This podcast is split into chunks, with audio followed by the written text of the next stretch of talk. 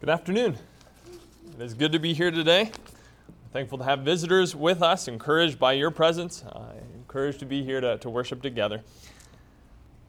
In our uh, authority class recently on, on Sunday afternoons, we've been talking a lot about understanding God's will uh, and making proper application uh, of Scripture and coming to know what He desires of us. And, and one of the issues that we have just touched on briefly is the topic of instrumental music.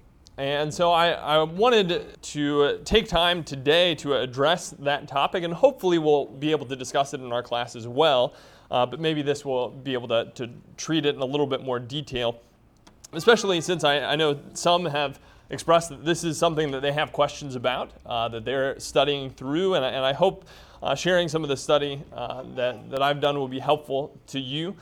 Because in the midst of the religious world that we live in, one one of the outward things that, that really makes us stand out from other people, that, that people may notice first time they come in, is that we don't have instruments of music in our worship. Uh, most other places that you go, you will, you'll find a piano, an organ, or a worship band. Why is that? Why is it that we don't? Is it just that we lack the, the musical ability, uh, or that we, we lack the funds, or is it just some Church of Christ tradition that we're following, that that's what we're used to, that's what we're comfortable with, or that's our musical preference? Well, I, I hope that's not the case. I, I'm afraid that uh, among some of us, that's kind of what it's become, that in our thinking, it, it can become, well, that's just how we've always done things. Uh, and if that's the case, then, then we do need to reevaluate it. And w- what I I think is sometimes the case when, when we stop teaching on it, when we stop talking about it, when we stop studying through it, uh, what can happen is we start with a spoken understanding, and then we go to an unspoken understanding of an issue.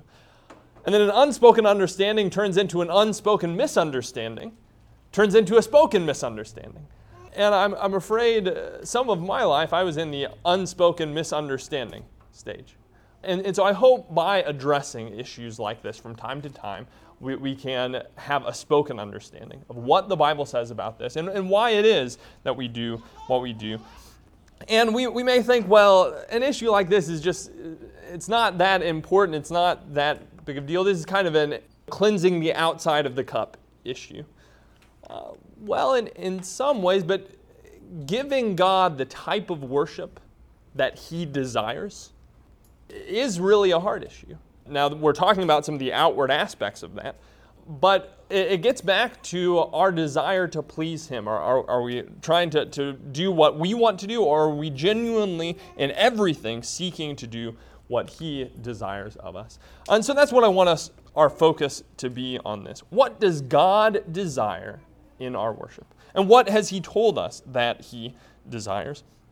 Uh, and the goal in this study is not to go to the Scriptures to prove a position that, that we've already determined. Our, our goal is to go to the Scriptures to determine the truth, determine what, what does God desire here. And to do that, I want us to address some of the arguments that would be made in favor of instrumental music. And that's really what I want our outline to be. What are the arguments for using it? And, and what would the Bible have to say about those things? Um, and so I hope it will be helpful to you as it's been helpful to me. Let's start off. Our, our first argument is it's not prohibited. Nowhere in the Scripture, and this is true, you nowhere in the Scripture are you going to find a thou shalt not use instruments in worship. And so since God hasn't told us not to, why, why is it that big of an issue? Well, as we've been studying in our authority class, we see neither is it permitted. And when we come to the Scriptures, our, our attitude can't simply be that we're we're going to do what we think is a good idea, what, what seems good to us, as long as God hasn't told us not to do it. It's not a very good approach. Our, our desire in coming to the Scriptures is what does God desire? That needs to be my first question. And so the issue here is not one of has God prohibited it, but it is has God permitted it? Has He authorized it? Is this something that He truly desires? And I think what we'll see as we look through the New Testament Scriptures is that instrumental music is not the type of worship that God has ordered. Uh, I used to work at Subway in high school. And I, I have some experience in messing up people's sandwiches. And, and what I found is there's three basic ways that you can mess up someone's sandwich. When, when they give you an order, first of all, you can do something that they told you not to do. If you ask, do you want it toasted? They say no, and you do it anyway. They might be upset. You messed up their order. Or you can not do something that they told you to do. If they want extra cheese and you forget to put the extra cheese on, well, you messed up their order. But there's a third way that you can mess up their sandwich, and that's by doing something that they simply didn't mention. You know, if I look down at your sandwich and I say, you know what, I think onions are going to go really good on this sandwich. Uh, if you're Erin, you would be extremely upset that I put onions on your sandwich. Now, she didn't tell me not to. I, I didn't, you know, do something she said not to do. I did not do something that she said to do, but I simply did something that she didn't mention. And in doing that, I've messed up her order. Because it really doesn't matter what I think is going to be good on the sandwich, does it? Because it's not my order. It's not my sandwich. And when it comes to our worship to God, we need to realize it's not our order. This isn't just for us. This is His. And so He gets to decide, and that's really all that matters. All that matters is what God desires of our worship. And so when it comes to giving God the type of worship that He desires, I need to ask the question, well, what has He told me He wants? And when I understand what He's told me He wants, that's what I need to give Him. Not adding to, not taking from that. And so as we come to the New Testament, what we see, Ephesians five nineteen, that uh, Jonathan read for us just a moment ago. Here we say, speaking to one another in psalms and hymns and spiritual songs, singing and making melody with your heart to the Lord. Uh, here we're told to sing and to make melody in our hearts, speaking to one another. In Colossians three and verse sixteen, it says, let the word of Christ dwell in you richly with all wisdom, teaching and admonishing one another in psalms and hymns and spiritual songs, singing with thankfulness in your hearts to the Lord. Teaching, admonishing, speaking, singing. Those are things that can't be accomplished with an instrument. An instrument doesn't speak. An instrument doesn't teach. An instrument doesn't admonish. And so what God, at least in these verses, is, is telling us is that He wants us to use our voice and our hearts to teach, to admonish, to speak to one another. Uh, in Hebrews chapter thirteen, and verse fifteen, we're told here, through Him then let us continually offer up a sacrifice of praise to God, that is the fruit of lips that give thanks to His name. In contrast to the Old Testament worship, where they would bring the best of their animals to the Lord, or the, the fruit of the field, the first fruits they would bring, or incense to the Lord. Here He says, the fruit of our lips. So it's not the fruit of the field, it's not the fruit of our fingertips, it's the fruit of our lips, our words expressing thoughts of praise and adoration to the Lord, as well as teaching and admonishing. And so that's what God has told us. That's His order. Uh, and I need to, as I seek to honor Him, to give Him that type of praise. Uh, and we... have considered before the example of Nadab and Abihu in Leviticus ten. Here in Leviticus ten verses one and two, we read here, now Nadab and Abihu, the sons of Aaron, took their respective fire pans and after putting fire in them, placed incense on it and offered strange fire before the Lord, which He had not commanded them. And fire came out from the presence of the Lord and consumed them, and they died before the Lord. What did Nadab and Abihu do wrong? Did they do something that God had prohibited or that God had specifically told them not to do? Uh, well, here it doesn't say strange fire which He had prohibited, does it? It says strange fire which He had not commanded. Um, and so God didn't have to go through a long list and say, Nadab and Abihu, or, or Levites, priests, don't give me this kind of fire, and don't give me this kind of fire, and don't give me that kind of fire. Simply by telling them what He did desire, anything else was strange fire. And we see God in His hot displeasure uh, striking them down for that. Now God may not respond the same way to us Uh, today, but yet His displeasure will be the same. And so we need to be careful that we are only doing those things which God has ordered or commanded us, uh, and in that way honoring Him. For instance, consider the Lord's Supper for a moment. Uh, would it be okay if I said, well, you know, we'll, we'll do what God said. We'll, we'll take the unleavened bread and, and we'll take the fruit of the vine, but I think it would be a great idea if we added a Hershey kiss to symbolize the love of Christ. Would that be an okay thing for us to do? Well, of course not. No, God has specified what He wanted us to do, and we're not at liberty to, to add something else to that. But in the same way, when it comes to our worship in song to the Lord, are we at liberty to add something else that He has not uh, commanded of us?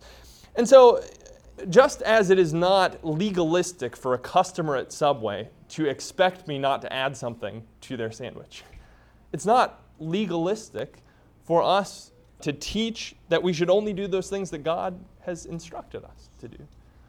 You know, in, in Subway, that's just common sense. Uh, and in the same, in our service to God, I, I think we should have the attitude that we only want to do those things that we know are pleasing to Him and not presume upon His authority by adding anything to that.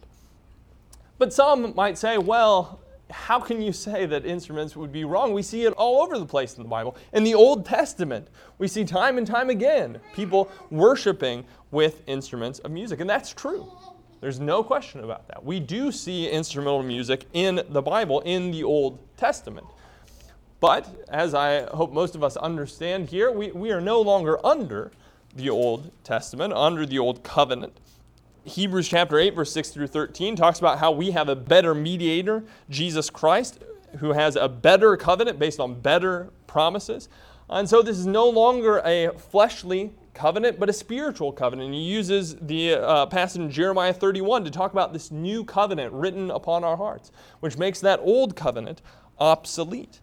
Um, Hebrews ten, verse eight and nine talks about how the sacrifices uh, and burnt offerings under the old law have been taken out of the way and replaced by the sacrifice of Jesus Christ. The old methods of worship were even put away and replaced in the new covenant. And so we recognize that animal sacrifices, burning of incense, keeping the Sabbath and other Jewish feast days was all part of the old covenant and does not authorize us to do those things in our worship today. You know, it, it would not be okay for me to decide that we're we're going to have a, you know, animal sacrifice worship today. Well, no, that, that that was part of the old covenant. Now I may butcher an animal today, but not in worship to the Lord, um, because that was part of another covenant. Would it be okay for us to start burning incense to the Lord today? Well, that's, that's never condemned in the New Testament. It's never specifically said that that was taken out of the way. But that was part of the old covenant worship. It's not something that we see today. And I think in the same way, just as, you know, the, the burning of incense is used to describe the prayers of the saints under this new spiritual covenant. Uh, I think we see Ephesians five nineteen kind of makes that point that the, the physical outward aspect is seen in the making melody in our hearts today. But we might say, well, when you look at the Old Testament, you know, if if if it was acceptable for them to use instruments and music without authority in the Old Testament, then why do we need authority for it in the New Testament? Well, were they using instruments of music without authority in the Old Testament? I think what we'll find is that in every case that, that we can see that they were using musical instruments, it was by God's direction. In fact, we see that there were some fairly specific things instructed them about instrumental music in the Old Law. Musical instruments in the Old Testament were instituted and authorized by God. Consider Numbers chapter ten. Here in Numbers chapter ten, we have the, the first instance of instruments under the Old Covenant. And God gives them some specific instructions on what type of instruments they were to make, who was to play them and when they were to be played. In Numbers ten, verse one and two, it says, "The Lord spoke further to Moses, saying, Make yourself two trumpets of silver of hammered work. You shall make them, and you shall use them for summoning the congregation, for having the camps set out." And then later on, if we go down to verse ten, it says, "Also, in the day of your gladness and in your appointed feast, and on the first days of your month, you shall blow the trumpets over your burnt offerings and over the sacrifices of your peace offerings, and they shall be a reminder of you before your God. I am the Lord your God." And so here specifically, they were told what instruments to make, how many of them to make, what material to make them out of, who was supposed to play them, when they were supposed to play them. At the early stages of the Old Covenant, this is the first instruction, and at this time, the only instruction we see regarding instrumental music. Now, when you get to the time of David, those instructions are expanded.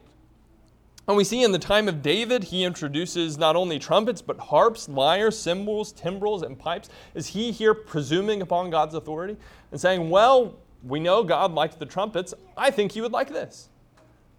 Well, no, that's not what we see with David.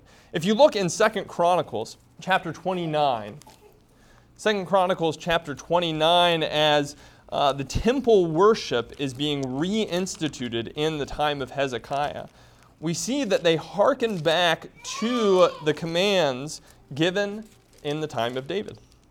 In Second Chronicles twenty-nine and verse twenty-five, we read, "He then stationed the Levites in the house of the Lord with cymbals, with harps, and with lyres, according to the command of David, and of Gad the king seer, and of Nathan the prophet. For the command was from the Lord through his prophets."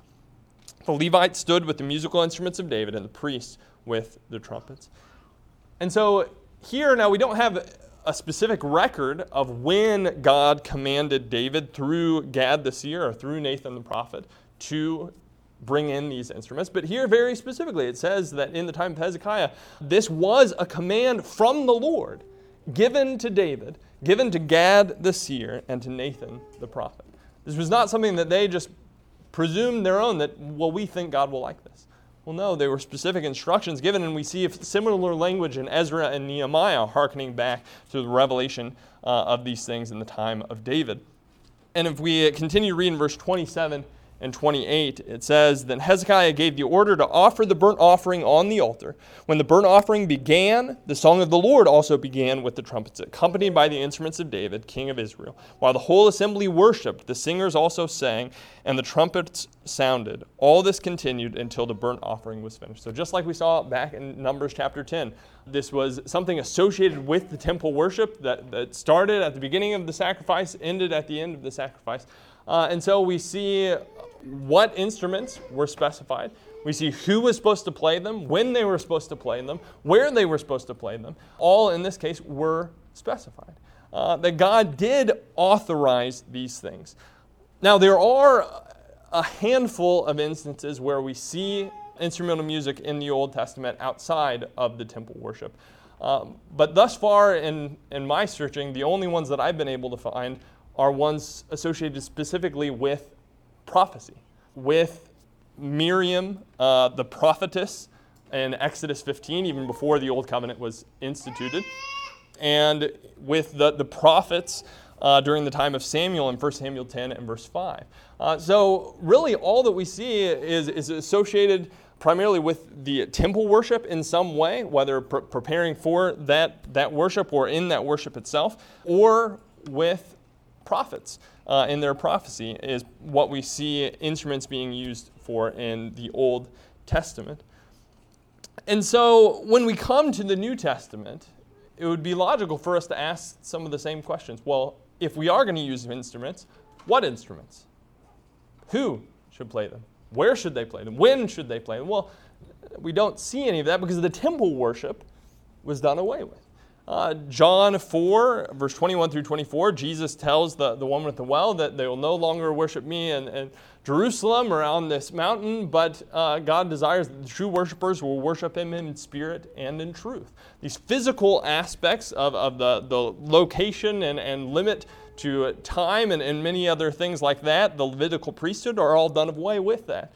And with that, I think we see instrumental music would have been included in that same realm. And historically, there is no doubt that the early church rejected instrumental music, uh, at least for one reason, because of its association with Judaism, with the temple worship. We see that in the early church, the first instrument that we can see historically to find its way into Christian churches was around six hundred A D.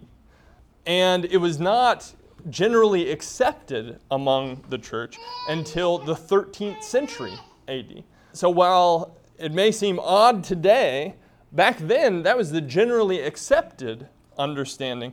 And it was rejected largely because of it's associated with Judaism. Justin Martyr in one forty A D says the use of singing with instrumental music was not received in the Christian churches as it was among the Jews in their infant state, but only the use of plain song. There in one forty A D, you have Justin Martyr saying, we didn't accept it like the Jews did. And all the way in twelve fifty A D, we have Thomas Aquinas say, our church does not use musical instruments as harps and psalteries to praise God withal, that she may not seem to Judaize. We see some others, many others, during that long time period associated instruments with pagan worship, and that was another reason that they rejected it, but also because it was associated with Judaism. And in fact, the Jews themselves associated instruments with the temple worship, to the extent that it was never accepted within synagogue worship. Synagogue worship was always without instruments. It was only in the temple worship that we see the, the Jews accepting that historically. And so we, we can't look at the Old Testament here and use that as our grounds to accept instrumental music any more than we could the burning of incense, animal sacrifices, And unless we see that being something that is reiterated under the new covenant. But what if we said that an instrument is just an aid, not an addition? Does the general command to sing authorize singing with instrumental accompaniment? Uh, we haven't gotten to this point in our authority study, but we're going to talk about the concept of generic authority, where God, for instance, in Mark sixteen, verse fifteen, says, go into all the world and preach the gospel. Well, the general command to go would authorize quite a few things. Uh, I could walk, I could run, I could ride a bike, I could ride in a car or a boat or a plane. Uh, all of those would fall under the category of go.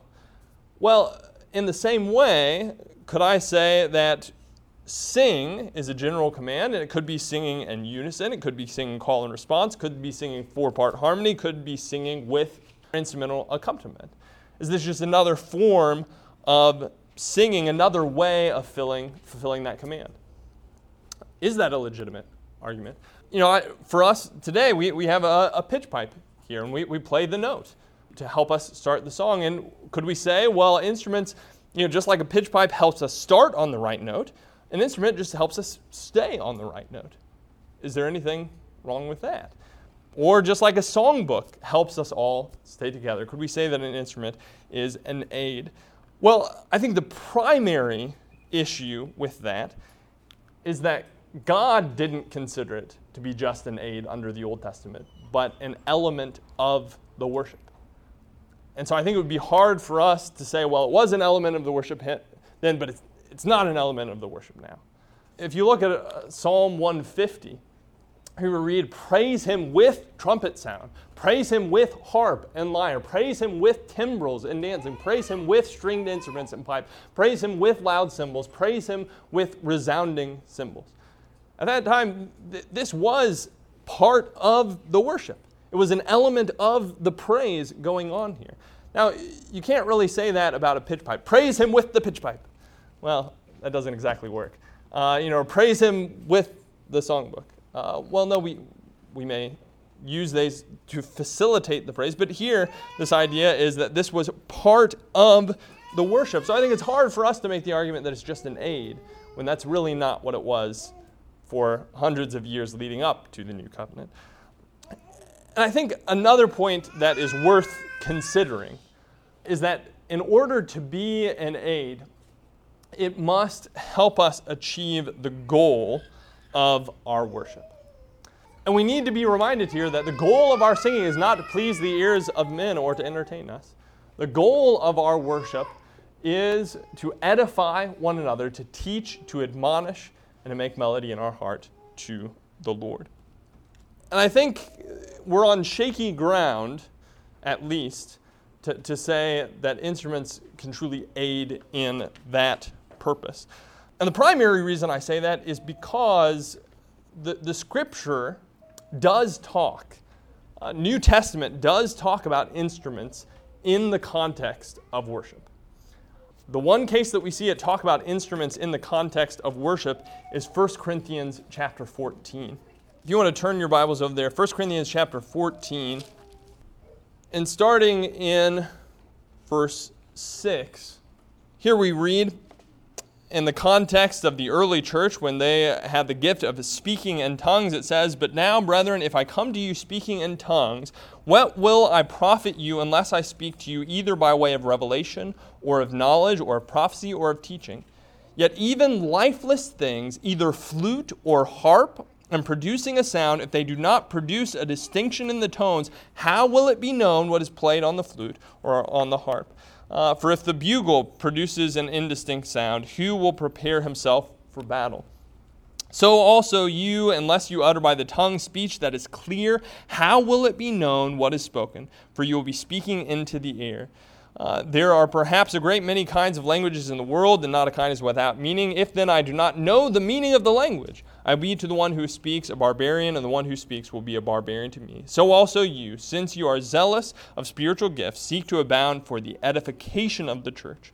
Therefore let the one who speaks in a tongue pray that he may interpret, for I pray in a tongue, my spirit prays, but my mind is unfruitful. What is the outcome then? I will pray with the spirit, and I will pray with the mind also. I will sing with the spirit, and I will sing with the mind also."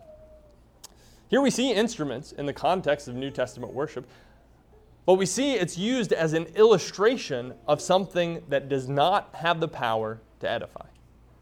Something that does not have the power to teach, to admonish, to communicate.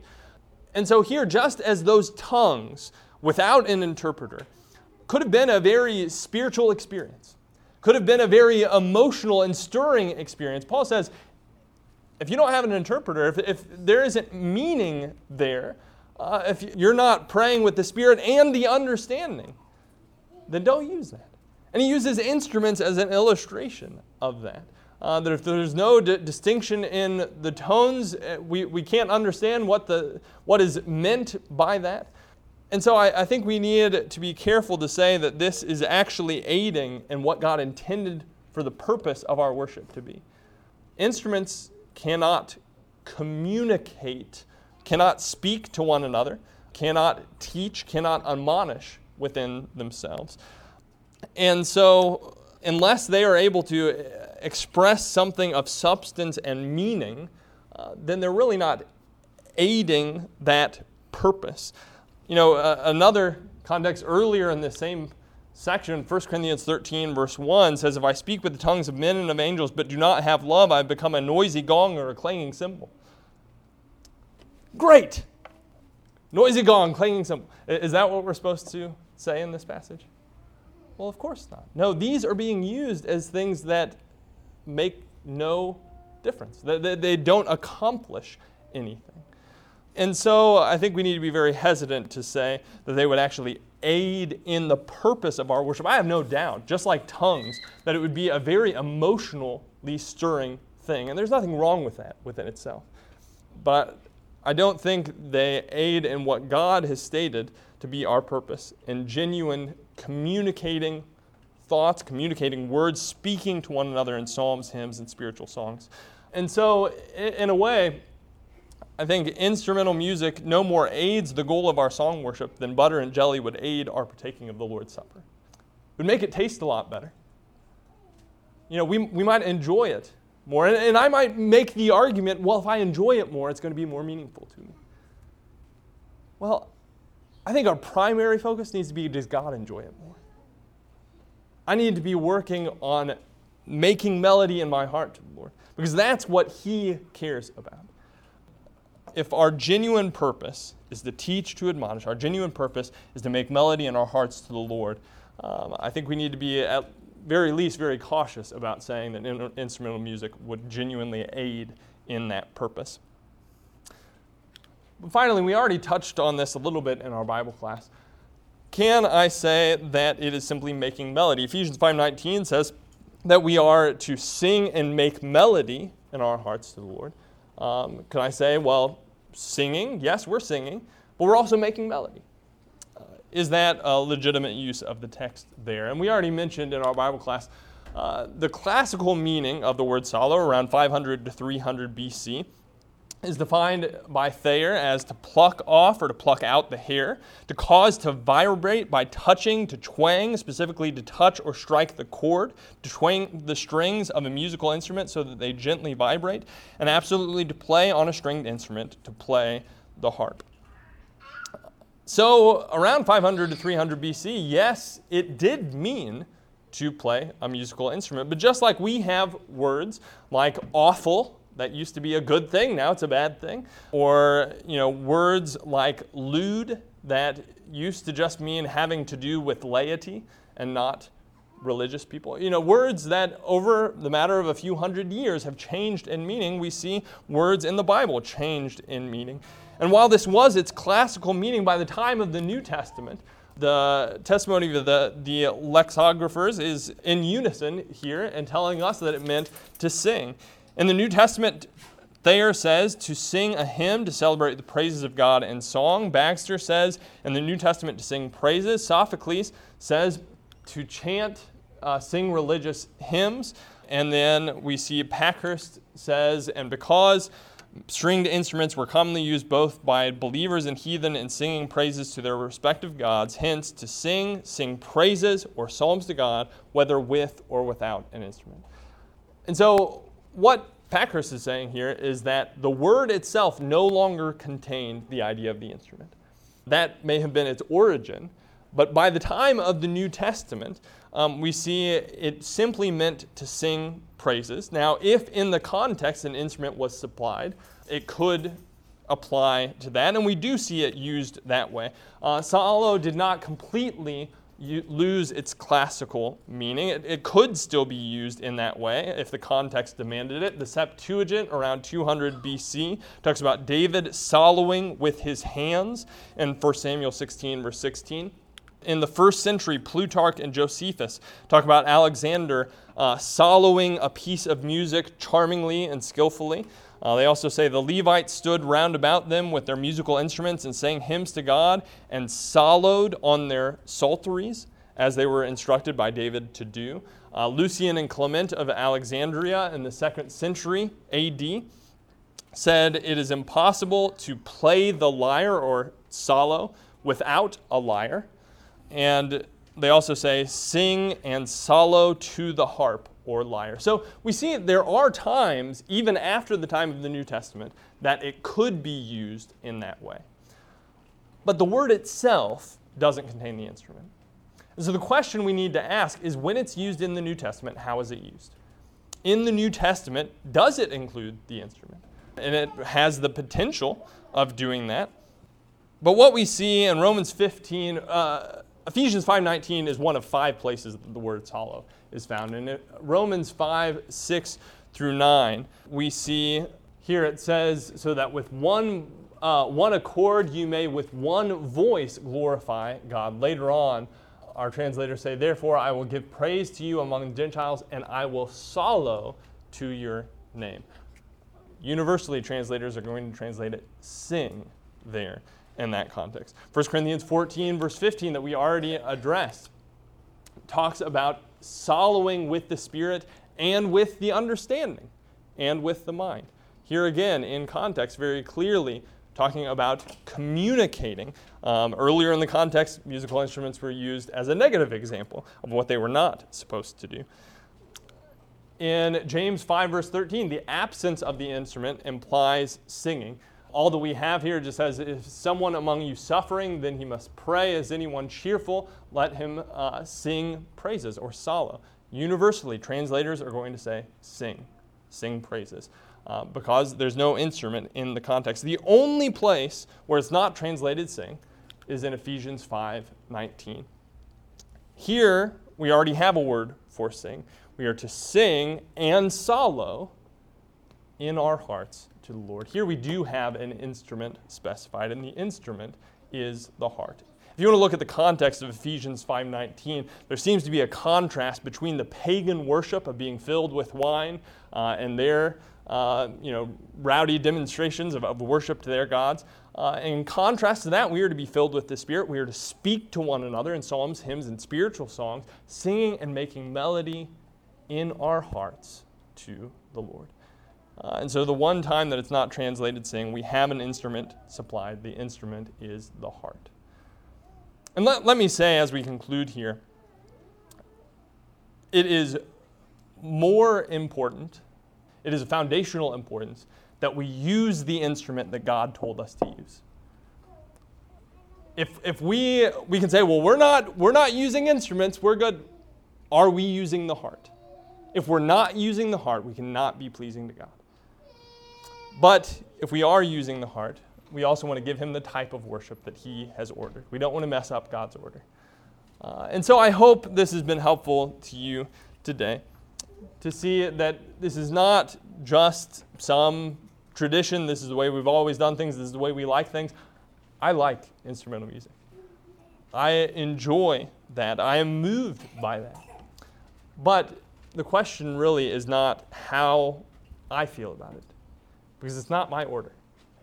It's God's. The question is, is it pleasing to him? And we might say, well, is this really that big a deal? Can we really con- condemn people who use instrumental music? That's the wrong question to ask. It doesn't matter whether I can condemn it. It matters, what does God desire? Our standard is not whether or not we can condemn something.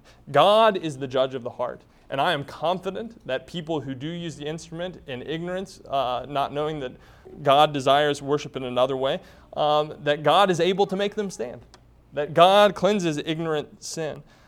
But my attitude needs to be not what can I get away with, but what does God desire? And if this truly is what God desires, then let's give him what he desires. Not just in the assembly, but anytime we are in worship to God. Let's worship him in the way that he has instructed. Well, this wasn't a, a lesson that focused on much in way of, of changes that we as individuals need to make. But if there is any change that you realize you need to make today in your attitude towards God, in your attitude towards his word, um, or in your relationship with him, make that change today. Uh, if it's of a public nature, we ask that you let us know as we sing at this time.